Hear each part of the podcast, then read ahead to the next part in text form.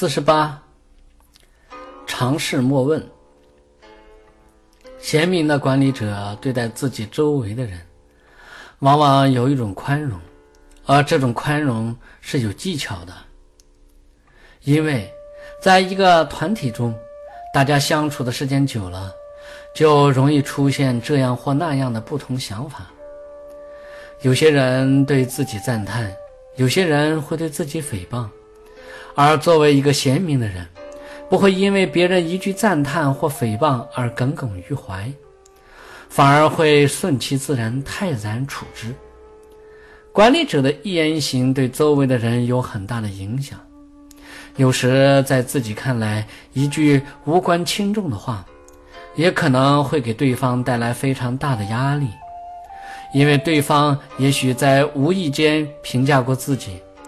却被自己不合时宜的过问了，这样就会使对方感到不安，从而影响彼此的关系。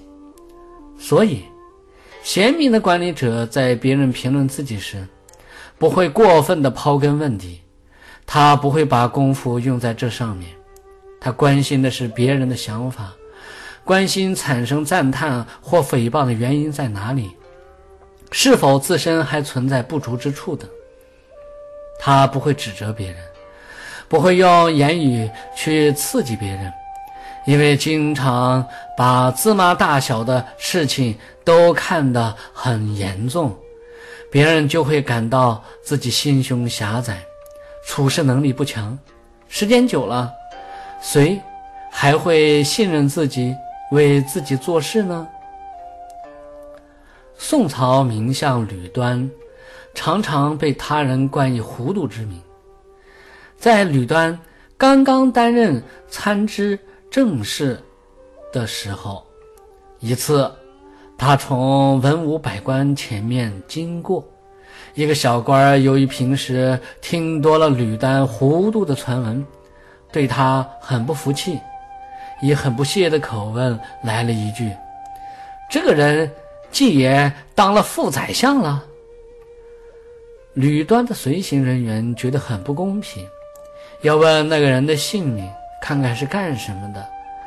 吕端制止说：“不要问，你问了他就得说，他说了我就知道了。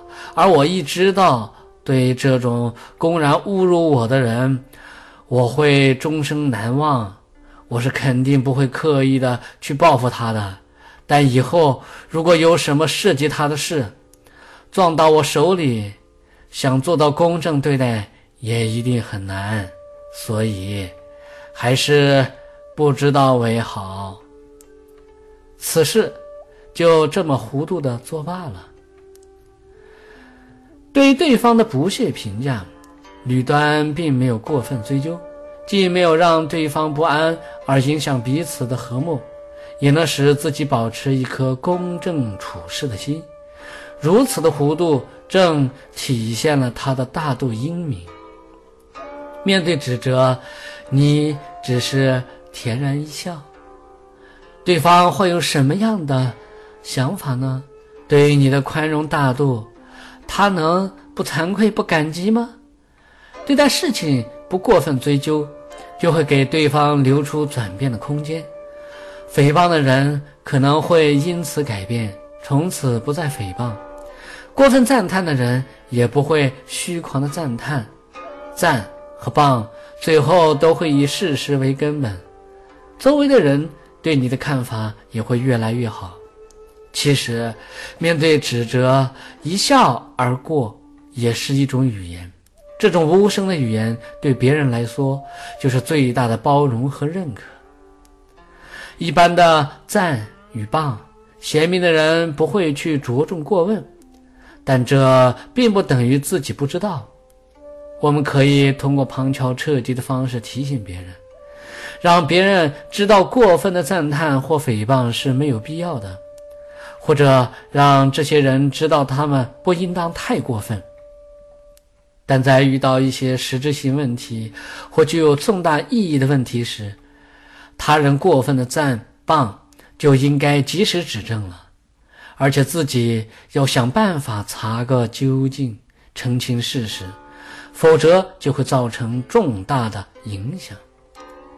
运用语言交流时，我们应该掌握好分寸，对于小题就不要大做，对于会产生严重后果的言谈，就要采取对事不对人的态度，想办法进行种种观察与处理。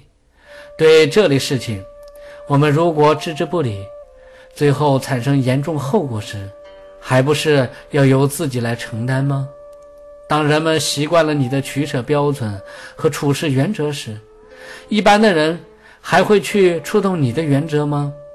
不会的。所以，他们每当遇到严重性的问题时，对你就不会过分的诽谤，不会过分的做出实质性的损害。因为他们知道，对小事情你不会过问，对大事情绝对有自己的原则，所以人们会按照你非常善妙的规则行事，这样你管理起团体来就非常顺利了。